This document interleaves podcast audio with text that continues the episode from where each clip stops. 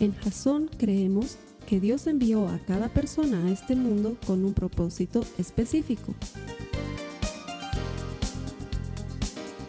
Nuestra misión es ayudarte a que tengas una relación personal con Jesús y a través de ella encuentres ese propósito para tu vida. Queremos ayudarte a alcanzar ese propósito. Es nuestra oración que este podcast te ayude a tener visión, a tener jazón.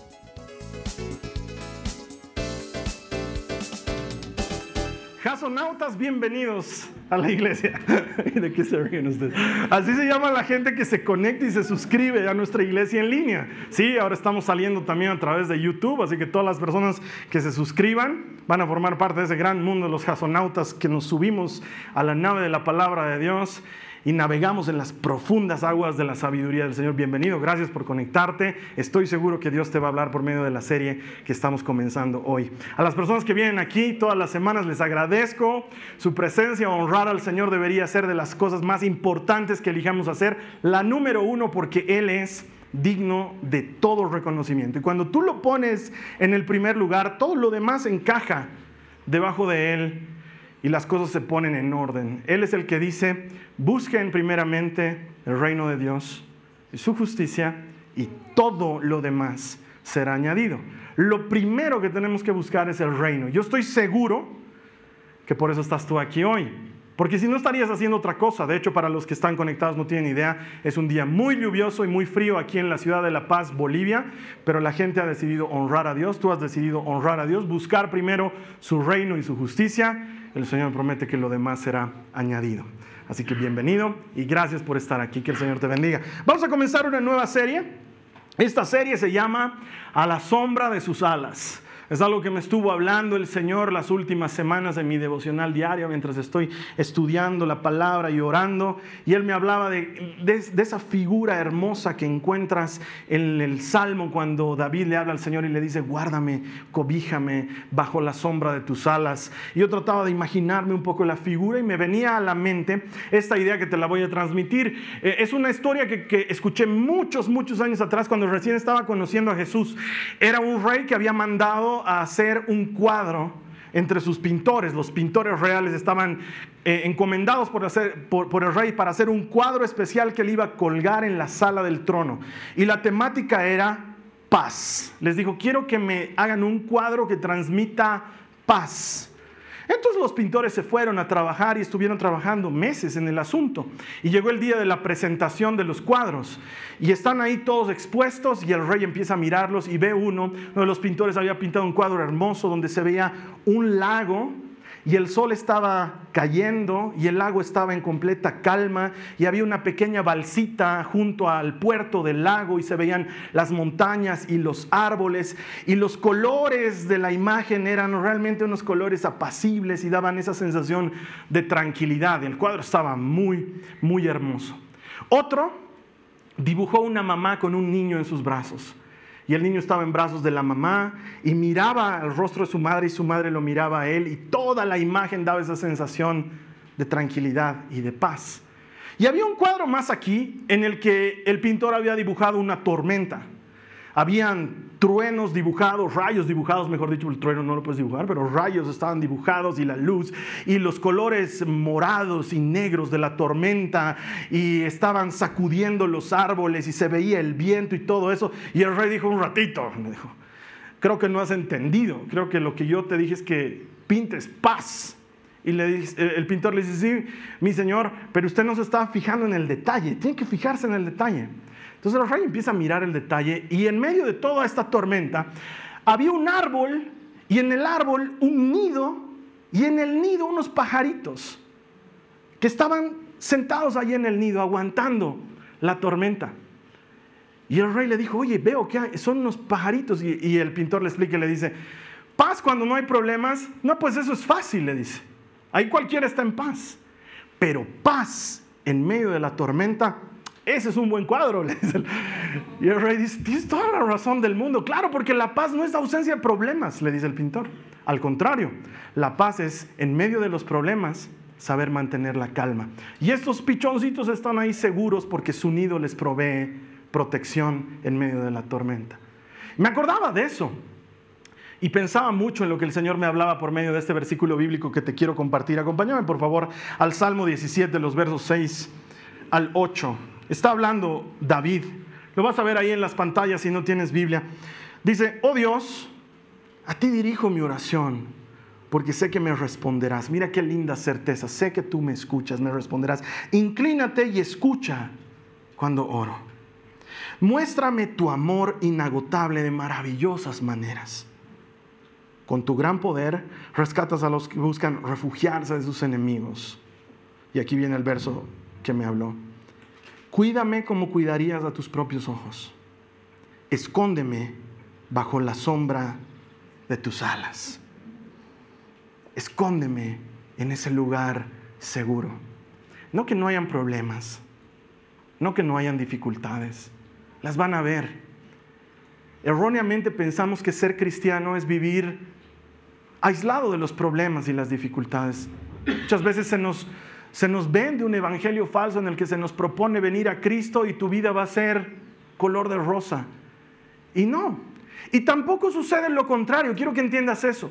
Venir a Cristo tampoco significa que ahora sí, porque alguna vez lo he escuchado, uy, te has vuelto cristiano, ahora sí, Satanás te va a hacer grave la vida y prepárate porque, uy, grave. Y hay hermanos que vienen a Cristo y dicen, sí, realmente me he vuelto cristiano y Satanás se ha encarnado en mi esposa, hermano, es, es terrible lo que me está pasando.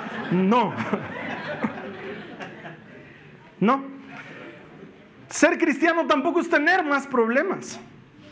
Los problemas están ahí para el que cree, tanto como para el que no cree. La Biblia nos dice que Dios hace salir el sol sobre justos y sobre pecadores. Pero cuando tú tienes a Cristo en tu corazón, pese a los embates de la vida, hay refugio bajo la sombra de sus alas. Cuando tú estás enfrentando los problemas de la vida, las necesidades, las dificultades, los desafíos, las tomas de decisiones, hay protección bajo la sombra de sus alas. Cuando tú sientes que la vida aprieta, que angustia, que lastima, hay sanidad bajo la sombra de sus alas. Cuando sientes que ya no hay esperanza, que has sido dejado fuera, que has fallado demasiado, hay gracia y perdón bajo la sombra de sus alas es el mejor lugar en el que tú y yo podríamos estar. De hecho, se me viene a la memoria, cuando yo era chiquito, me despertaba en las noches porque me soñaba feo y me iba al dormitorio de mis papás. Y me hacía campo al lado de mi papá y me echaba al lado de mi papá. Y me echaba y a su lado era como que todo el mundo volvía a ser seguro. No sé, me echaba al lado de mi papá y me daba esa sensación de que todo lo que me había soñado ya no iba a pasar y ya no habían monstruos ni cosas malas y me sentía seguro estando al lado de mi papá mientras dormíamos. Y durante muchos años, 14 añero, yo seguía yéndome a la cama de mi papá por si acaso. La María Joaquina me hace eso todavía. De pronto siento un bulto que está a mi lado moviéndome, abro mis ojos y está ahí. ¿Qué ha pasado, María Joaquina? Me he soñado feo. Se viene y se echa. Y por alguna razón, todo miedo pasa. Porque hay una, hay una sensación especial de protección cuando estás con alguien que es más grande y más fuerte que tú y te ama. Y no me imagino la vida sin Dios. No me cuesta imaginarme qué es para esos que se burlan de los que tenemos amigo imaginario, entre comillas, Despertar todos los días y no rendirle cuentas a nadie. No tener a quien encomendarle tu vida. Se están yendo tus hijos al colegio y no decirles que Dios te bendiga, te cuide, sino que suerte, buenas vibras, hijo. Que te vaya bien. Realmente trato de imaginarlo. Trato. No me imagino despidiéndome de mi esposa porque estoy viajando para trabajar en algún lugar y que ella me diga, te mando toda mi energía, amor. Yo dije, ¿y cómo la recibo? Pero la protección del Señor, porque alguien me puede decir, ¿y cómo sientes la protección del Señor? Hermano, se siente. La protección del Señor se siente. Cuando estás bajo la sombra de sus alas, es inconfundible. Sabes que Él está ahí, guardándote. Y bajo la sombra de sus alas hay sanidad, hay protección, hay gracia, hay perdón, hay paz. Ese es el lugar donde deberíamos estar. Eso me, trae a contarte la historia que es el motivo de la enseñanza. Oye, acompáñame a tu Biblia, por favor, al segundo libro de los Reyes, en el capítulo 5, el verso 1. Segunda de Reyes 5, 1, dice la palabra de Dios. El rey de Aram sentía una gran admiración por Naamán, el comandante del ejército porque el Señor le había dado importantes victorias a Aram por medio de él. Pero a pesar de ser un poderoso guerrero, Naamán padecía de lepra. Ahí nos vamos a quedar y no te muevas de ahí porque nos vamos a quedar en Segunda de Reyes. Este Naamán era un gran guerrero. Yo me lo imagino un poco al estilo de los que aparecen en las películas medievales. No sé, tal vez has visto Troya. Ha debido ser así un tipo muy pintudo, muy fornido, muy aguerrido. Más o menos como, no sé, pues como Eric Bana o Brad Pitt en Troya. Así bien, bien pintudo. El único problema, dice la Biblia, es que si se movía mucho su oreja se le caía. E, eso dice la Biblia. Él estaba enfermo de lepra. ¿Sí? Eso es, esa es una enfermedad muy común en la antigüedad, todavía existe, no es que sea erradicado, pero ya no es tan frecuente porque estamos viviendo en una época donde hay muchos tratamientos y medicinas y medicamentos. Pero en esa época la lepra dañaba el cuerpo y literalmente ibas perdiendo partes de tu cuerpo. se te caía la piel. Entonces tenías que andar vendado y esperar que la piel sane.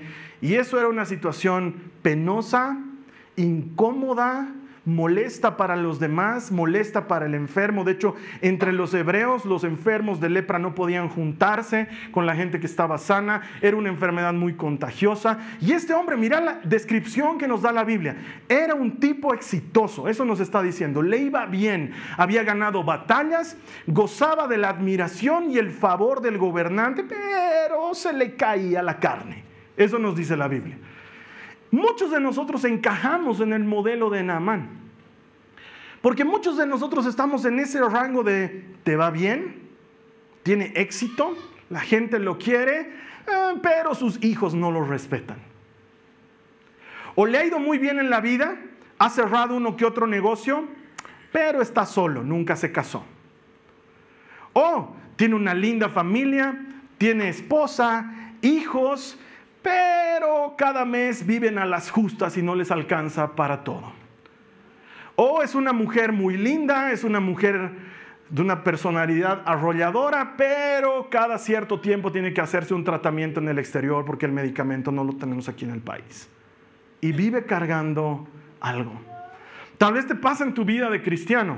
Ah, es un cristiano militante, no es de los que vienen solamente como simpatizantes. Viene todos los domingos, adora, bendice al Señor, es fiel en su oración, en su búsqueda de Dios, conoce de las escrituras, pero tiene un pecado escondido que nadie más conoce. Algo que lo domina y no le deja seguir avanzando. Naamán es modelo de muchas cosas. Y eso es lo que nos cuenta la Biblia. Ahora, este tipo, pese a que el versículo que hemos leído dice que el Señor le había entregado muchas victorias, él no conocía al Señor.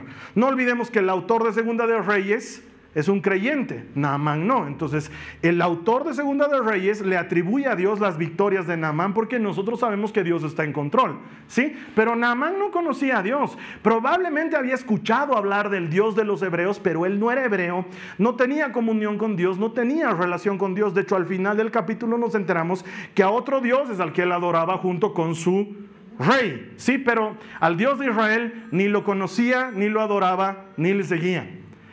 Y después de este versículo, la Biblia empieza a contarnos un poquito de la historia de Naamán. Dice que los arameos habían hecho guerra en cierto momento contra los israelitas y habían agarrado unos cuantos esclavos. Y una de estas muchachas hebreas terminó siendo sirvienta en la casa de Naamán. Y era una mujer muy buena y muy fiel. Y ella veía lo que sufría su señor, porque finalmente tendía la cama todas las mañanas. Entonces seguramente se encontraba con despojos de su dueño, de su amo. Encontraba y decía, pucha, esto se ve como un buen asadito, pero no creo que les guste comérselo después. Entonces lo limpiaba todo y tendía la cama. Luego entraba a arreglar el baño, Naamán se había duchado y había dejado los despojos en la ducha. Entonces él decía, ay, mi señor se está yendo en cuotas y se está yendo por el drenaje, esto está complicado. Entonces en su preocupación la mujer se acerca a la esposa de Naamán y le dice, mi señora, disculpe que me meta en la vida de ustedes, pero es que también es complicado para mí. ¿Sabe que en Israel hay un profeta extraordinario? Su nombre es Eliseo. Ese profeta es increíble. Yo estoy seguro, segura, que si mi señor Naamán va a entrevistarse con Eliseo y le cuenta de su necesidad, Eliseo orará por él y se sanará de la lepra y todos seremos felices, yo incluida. Entonces la mujer piensa y dice, pucha, sí sería bueno porque el pobre sufre mucho con esto. Entonces le habla a Naamán y le dice, ¿qué pierdes? Mira, eres un funcionario importante del gobierno, pedí que el rey te dé una carta de recomendación. Viajaste a Israel y has de tratar con este profeta porque dicen que el Dios de los hebreos es un Dios poderoso. ¿Quién sabe? Te sanas de tu enfermedad. Entonces Naamán Va donde el rey y le dice, Señor, por favor, mire, ya estoy cansado de esto de la lepra, entonces si me puede dar una manito, no, cuidado, Namán, tú me estés dando la manito, mejor haremos esa carta y escribe la carta y, le manda un saludo al rey y le dice, por favor, sanen a mi siervo Naamán atentamente, el rey de Aram. Y dice que Naamán, como era propio de la época, prepara caballos y camellos y burros con telas y joyas y comida y presentes para el que lo iba a sanar y se van rumbo a Israel y se encuentran con el rey de Israel y le entrega la carta. El rey la lee y dice, ah, mi siervo Namán, el leproso, lo mira, y si se le están cayendo, ok. y ahí dice, por favor, sanen a mi siervo Namán atentamente el rey de Aram. Y el rey reniega, bota la carta y dice, está buscando motivo para hacernos guerra. ¿Quién soy yo? ¿Soy Dios para sanar a este hombre? Y no puedo sanar a nadie. Estaba furioso. Y obviamente los chichisbeos propios de los reinados hacen que alguien le cuente a alguien, que le cuente a alguien, que le cuenta al siervo de Eliseo. Y le dice, no sabe, Eliseo allí en el palacio del rey están renegando y murmurando porque vino un hombre leproso y el rey no puede sanarlo. Y el rey dijo, ay, ¿quién soy yo, Dios? Y Eliseo escucha todo eso y dice, ¿sabes qué? Anda, mandale un mensaje de mi parte al rey y dile que me mande ese hombre. Me encanta la actitud de Eliseo que me mande ese hombre para que vean que hay profeta en Israel. Es como que ese es el momento Rambo se ata su. Este caso es un caso para mí. Mándenmelo. Absolutamente decidido. Y ahí es donde retomamos la historia. Naamán recibe el mensaje y tiene que ir a buscarlo al profeta Eliseo. Vente conmigo a 2 de Reyes, capítulo 5, verso 9. Entonces Naamán fue con sus caballos y carros de guerra y esperó frente a la puerta de la casa de Eliseo. Pero Eliseo le mandó a decir mediante un mensajero, ve y lávate siete veces en el río Jordán, entonces tu piel quedará restaurada y te sanarás de la lepra. Quiero que entiendas lo que está pasando aquí. Este no es cualquier hombre, Naamán, es un hombre importante. Y se vino con toda su comitiva a hablar con el profeta. Y el profeta ni siquiera sale a recibirlo. Manda un empleado a que le diga, haz tal y cual cosa. Eso no se hace con una persona, mucho menos con alguien VIP.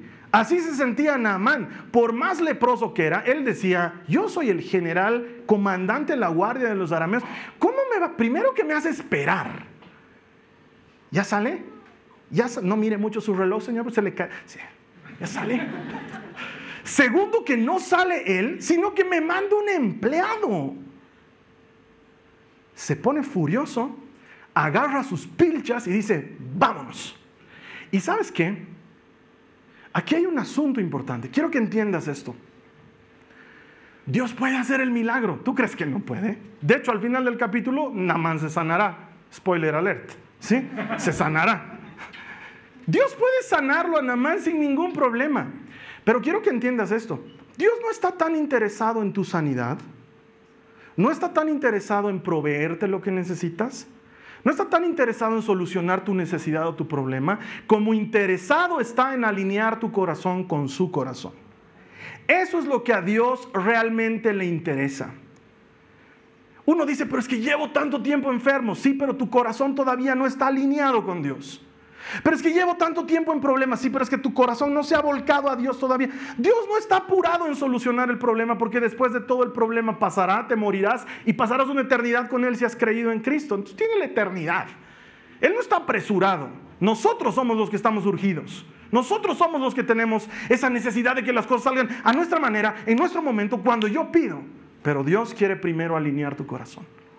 Y quizás una de las razones por las cuales tú y yo podemos estar trancados en alguna circunstancia de nuestra vida es porque no hemos alineado nuestro corazón con Dios todavía. Necesitamos ponernos en relación correcta, ajustar nuestros motivos. Y quiero que entiendas esto. Muchos cristianos piensan equivocadamente, he orado y el Señor no me ha respondido porque no lo merezco. No merezco su favor ni su gracia.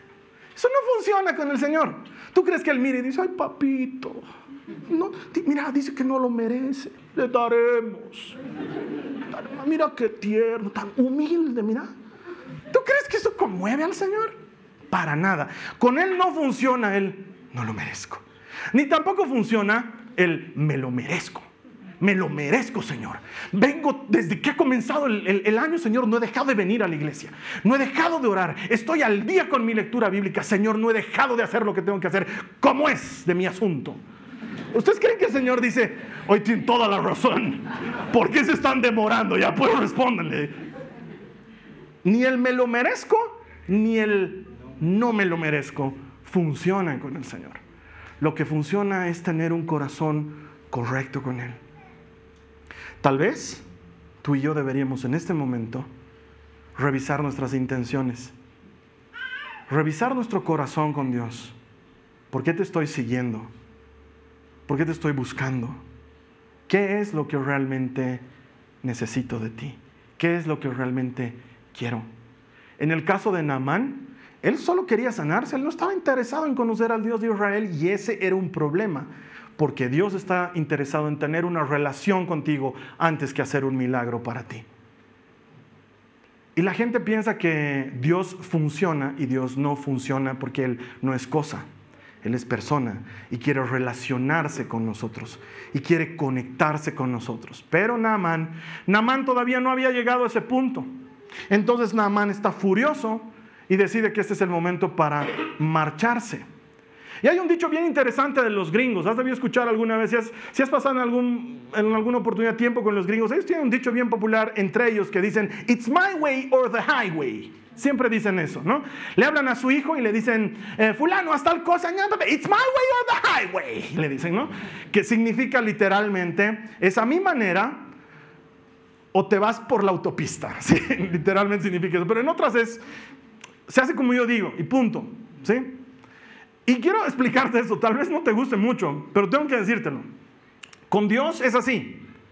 O se hace a la manera de Dios o no se hace. No hay manera de que yo negocie con Dios o que yo pueda pulsetear con Dios. Ahora te, te quiero decir una cosa. Muchos estamos pulseteando con Dios. Te tengo una mala noticia. Vas a perder.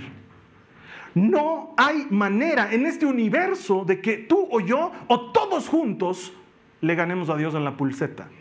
Él siempre gana. Él siempre gana. Y es a su manera o no hay manera. Por eso es que te predico muchas veces que no podemos adaptar a Dios y a la Biblia a nuestra vida, sino que nosotros nos tenemos que adaptar a Dios y a su palabra. Porque es la manera de Dios o no va a ser. Todos esos hermanitos y hermanitas que pretenden tener una relación con Dios a su manera, no sé con qué Dios estarán relacionando. Porque con el Dios de la Biblia no se están relacionando. Hay gente que dice, ay hermano, si Dios así me acepta como soy. Dios es amor, la Biblia lo dice, primera de Juan 4, 8. Yo no sé de dónde se han sacado esa mentira. Sí, la Biblia dice que Dios es amor, 1 Juan 4.8, de veras lo dice ahí. Pero de que Dios te acepta así como estás, que te va a dejar así como estás y que así como estás vas a seguir hasta que te encuentres con Él, no has leído toda la Biblia.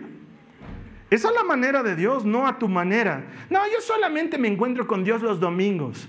Y tú crees que Dios dice, ay, qué lindo, has venido el domingo. Qué lindo, te estaba extrañando. Todos los días no te veo. Nos imaginamos que Dios es pobrecito, ¿no ve? Papito, hay que hacerle el favor de adorarle. Tiene problemas de estima. Entonces, hay que decirle que es grande. Te alabo, Padre. Ahí tienes. Dios no necesita eso. Esa es su manera, nunca a mi manera. Y esto lo va a descubrir Namán. Mira lo que dice el verso 11 de 2 de Reyes 5. Namán se enojó mucho y se fue ofendido. Yo creí que el profeta iba a salir a recibirme, dijo. Esperaba que él moviera su mano sobre la lepra, invocara el nombre del Señor su Dios y me sanara. Me hace recuerdo a los chiquitos que se enojan cuando están jugando fútbol. Has debido ver alguna vez, ¿no? Están jugando fútbol, lo patean, me voy, dame mi pelota. Y se agarra su pelota y se los deja colgados a los otros. Oye, no te vayas, ya, perdón, perdón, hay que rogarle, ¿no ve? Para que juegue. Me hace recuerdo, y Namán está así, agarra sus carros, sus jinetes, vámonos, vámonos, vámonos a mi casa. En mi casa hay mejores ríos, en mi casa hay mejores lugares donde bañar esos mugrosos ríos de Israel me están haciendo bañar. ¿Acaso no es el Farfar y el no sé qué nombres da? ¿no? Según él, su casa era mejor, sus ríos eran mejores, su manera de ver las cosas eran... ¿Entiendes lo que está diciendo? Yo me imaginé que el profeta iba a salir, iba a ser así con su mano, iba a invocar... ¿Qué estaba esperando? Pero se parece en mucho a nosotros.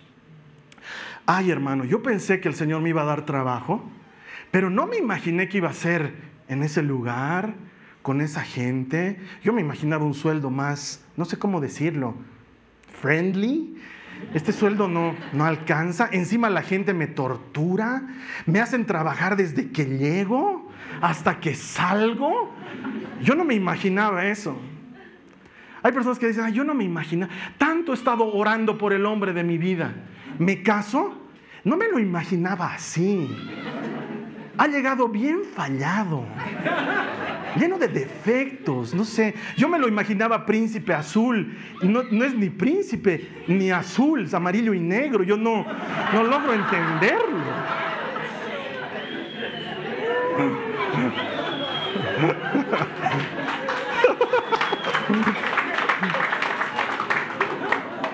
Pensé que el Señor me iba a sanar de prepo. Yo dije, van a orar por mí y pum, va a dejar de dolerme. Pero no, Sigo teniendo que tomar pastillas. He vuelto a tener que sacarme análisis de sangre. Yo no sé si el Señor habrá obrado.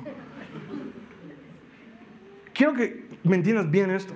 Nunca va a ser como tú te imaginas que iba a ser. Nunca. Es más, el Señor lo pone en estas palabras. Tus pensamientos distan de mis pensamientos como el cielo dista de la tierra. Tus planes distan de mis planes como el sol dista del ocaso. Es así de abismal la diferencia. Entonces, ¿qué necesitamos?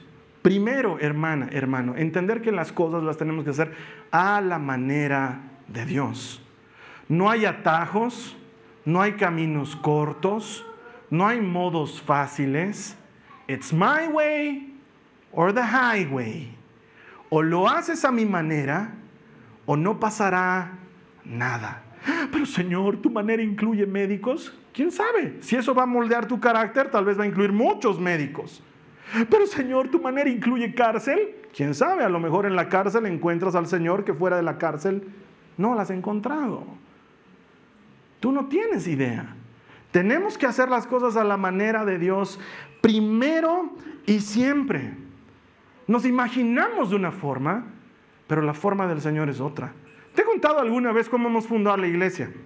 No voy a ir a detalles, pero uno de los aspectos importantes en ese momento, enero de 2009, cuando yo no tenía idea siquiera que íbamos a fundar una iglesia, uno de los detalles fundamentales para qué iba a ser yo de ahora en adelante era que estaba viajando a Lima a un encuentro de líderes donde iba a poder entrevistarme persona a persona con un cantante, un líder que se llama Marcos Witt. Los pormenores de cómo había logrado esa entrevista y de cómo había logrado tener pasaje, plata y todo para estar ahí son realmente extraordinarios. Según yo, yo me había imaginado que iba a llegar, le iba a decir a Marcos Witt, Marcos, no sé qué hacer. El Señor me ha dicho que tú vas a decir, digamos. Necesito cobertura, soy un cristiano libre, ya no sé de dónde caminar. Y pensé que Marcos me iba a decir, hermano, te ves tan bien, predicas tan lindo, según dicen ¿Qué te voy a dar cobertura y tú vas a hacer Lakewood, Bolivia? Así yo me lo había imaginado. Cuando el hermano Marcos me recibe, charla conmigo y me despacha sin nada en las manos, sin cobertura, ni licencia, ni, ni siquiera autógrafo, nada. Esa noche del concierto de Marcos Witt, mientras estaba quedando sordo a causa de en los montes, en los valles, porque me dieron asiento en primera fila, yo le reclamaba al Señor y le decía lo que decía Namán. Yo me imaginaba que Marcos iba a salir y iba a orar por mí, íbamos a estar firmando algún acuerdo, no sé. ¿Para qué me has traído a Lima? ¿Para qué me has dado pasaje? ¿Para qué me has dado entrevista con Marcos? ¿Para qué? Uno no se imagina las cosas que Dios tiene por detrás. Necesita alinear su corazón, tu corazón con su corazón. Entonces esa noche Dios tuvo que alinear mi corazón y me dijo, ¿qué necesitas Carlos Alberto? ¿Necesitas cobertura de Marcos Witt o necesitas mi cobertura? ¿Qué estás buscando? ¿Ser sucursal de alguien más? o ser un siervo mío? ¿Qué estás buscando? La verdad, yo quería ser sucursal, me conformaba con eso, Padre. Te estoy diciendo la verdad, Señor, no le voy a mentir. No le puedo mentir al Señor. Como dirían los gringos también, long story short, nueve años después, no hemos recibido la cobertura de ese lado, ni vino la, mano del Señor por ese lado, sino que Él hizo otras cosas completamente distintas, por medio de las cuales Jamás hubiera imaginado que podía estar llegando a tu computadora o a tu celular hoy día y que no hubieran sucedido si Marcos Witt me hubiera dado cobertura. No sucede como tú esperas. Tienes que entender, ¿eso es la manera de Dios? Nunca tu manera. Segunda cosa que necesitamos entender, tenemos que dejarle a Dios ser Dios. Él es Dios, no nosotros. Pero no le dejamos ser Dios.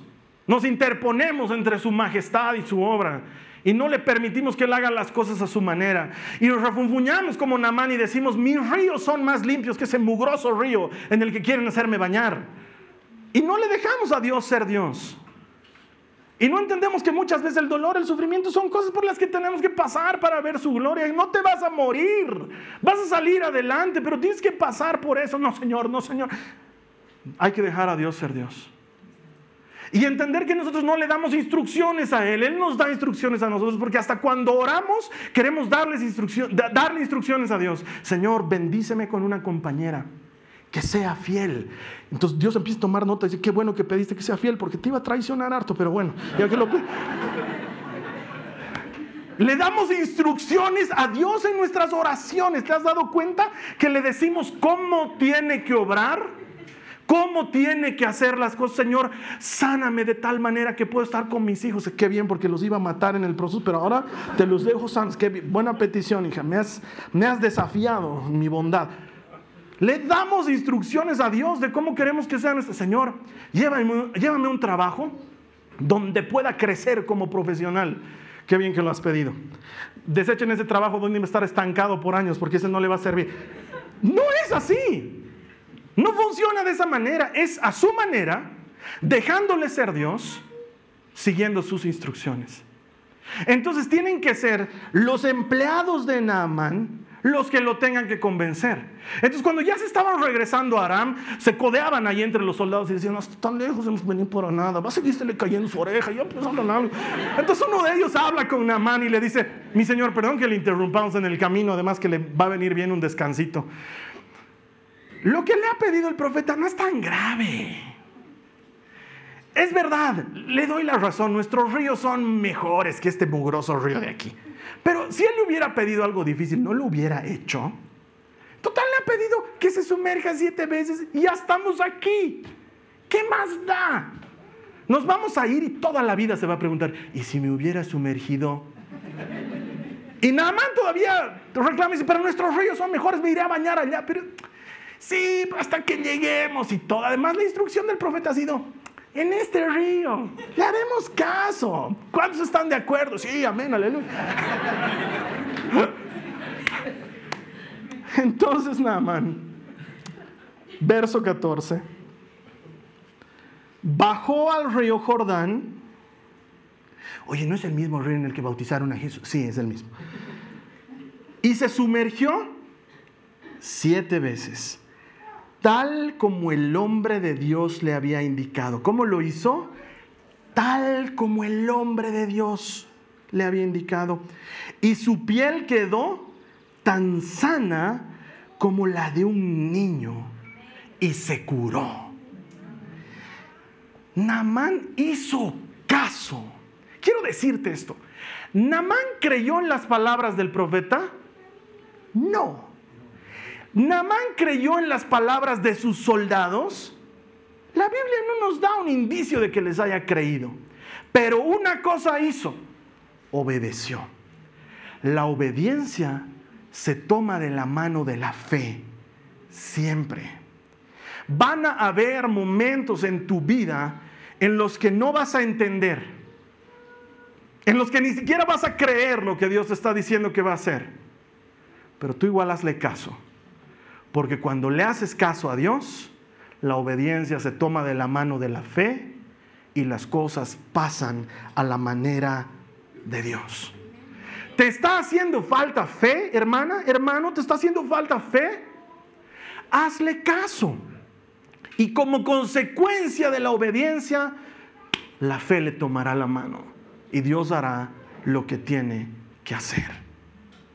Me encantaría que el mensaje sea de fe y decirte, créele. Pero Namán no le creyó. Namán hizo caso y muchas veces hacer caso es más difícil que creer. Porque para muchos de nosotros significa hacer lo que no queremos hacer. Significa dar ese paso que no queremos dar. Significa ir donde no queremos ir. Significa tener que perdonar a esa persona que no queremos perdonar. Significa tener que dar el brazo a torcer en una situación en la que yo no quería dar el brazo a torcer. Hacer caso es mucho más difícil que creer muchas veces. Pero si le haces caso a Dios a su manera y como Él dice, entonces el milagro ocurre. Dios es fiel a su palabra. Él bendice al que le hace caso. Quiero hacer énfasis en esto. Namán no se sanó a la primera, ¿te fijaste? No es que se sumergió a la primera y luego salió y dijo, ay miren, mi dedo está empezando a pegarse a mi mano. A ver, me meter una vez más.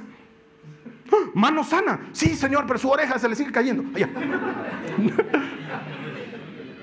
¿Cuántas veces dice que se sumergió?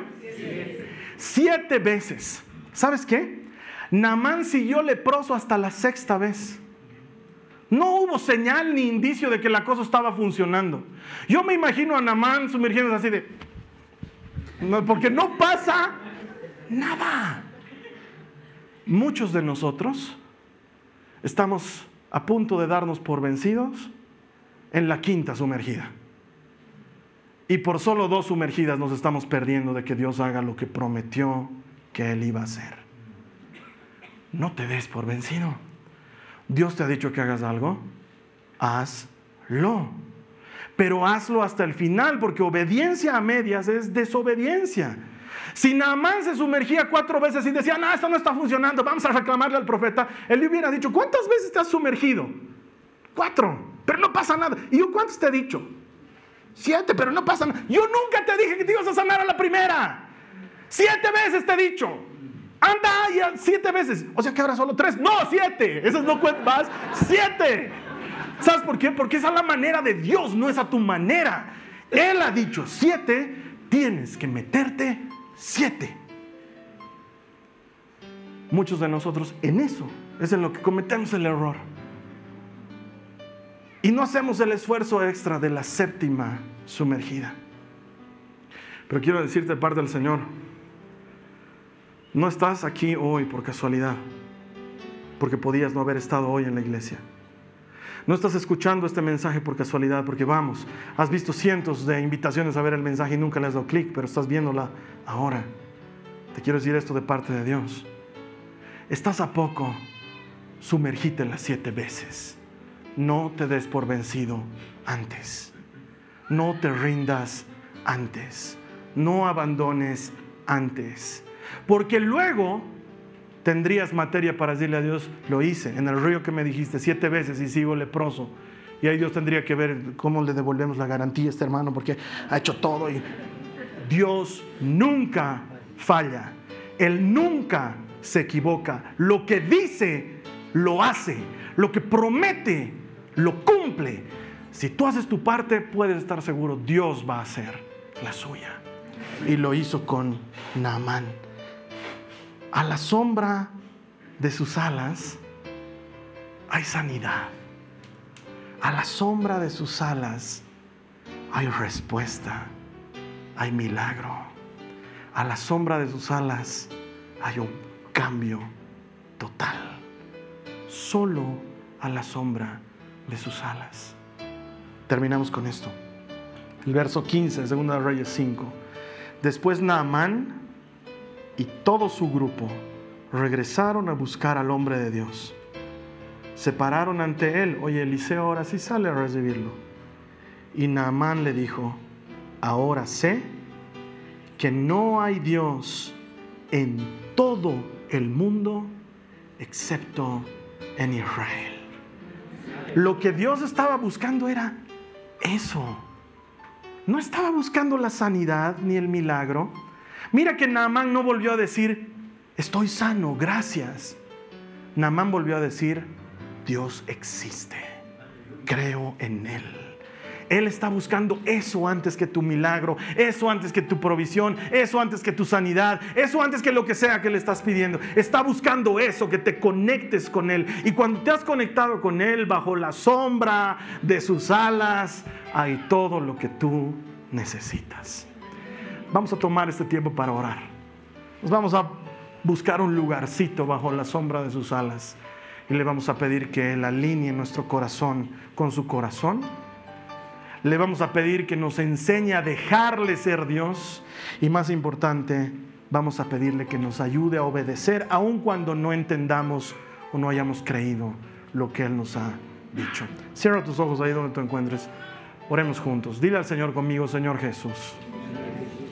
Quiero encontrar un lugar bajo la sombra de tus alas.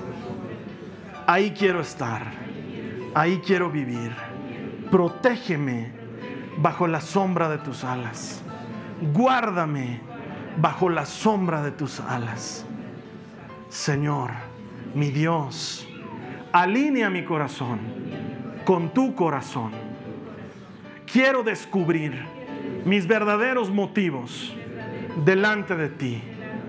Señor Jesús, quiero dejarte ser Dios y hacer en mi vida como tú quieras, no como yo quiero. Padre, en el nombre de Jesús, hazme obediente. Ayúdame a obedecer, aun cuando muchas veces no entiendo o no creo. Aún así, quiero hacerte caso. Sé que al final cumplirás tu palabra en mí. En el nombre de Jesús. Amén. Amén. Muy bien, la siguiente semana vamos a seguir con a la sombra de tus alas y vamos a encontrar otro mensaje directo desde el corazón de Dios para ayudarte a ti a encontrar ese lugar seguro, ese lugar de refugio, ese lugar perfecto donde Dios, donde Dios ejecuta su obra sobre tu vida. Te voy a estar esperando aquí la siguiente semana. ¿Qué tal si me ayudas a encontrar otros suscriptores para nuestro canal de YouTube? Es más, ustedes Suscríbanse a nuestro canal de YouTube, así les voy a poder decir jasonautas la siguiente vez que nos reunamos. Y entonces ahí entre todos los jasonautas vamos a celebrar que todo el que encuentra a Dios encuentra vida. Nos vemos la siguiente semana. Que el Señor te bendiga. Esta ha sido una producción de Jason Cristianos con Propósito. Para mayor información sobre nuestra iglesia o sobre el propósito de Dios para tu vida, visita nuestro sitio web www.jason.info. Allí encontrarás muchos recursos para animarte en tu relación con Dios, enseñanzas, nuestro blog, prédicas y mucho más. Te lo deletreamos www.jazon.info. También puedes visitarnos en nuestro sitio en Facebook www.facebook.com barra Que Dios te bendiga abundantemente. Muchas gracias.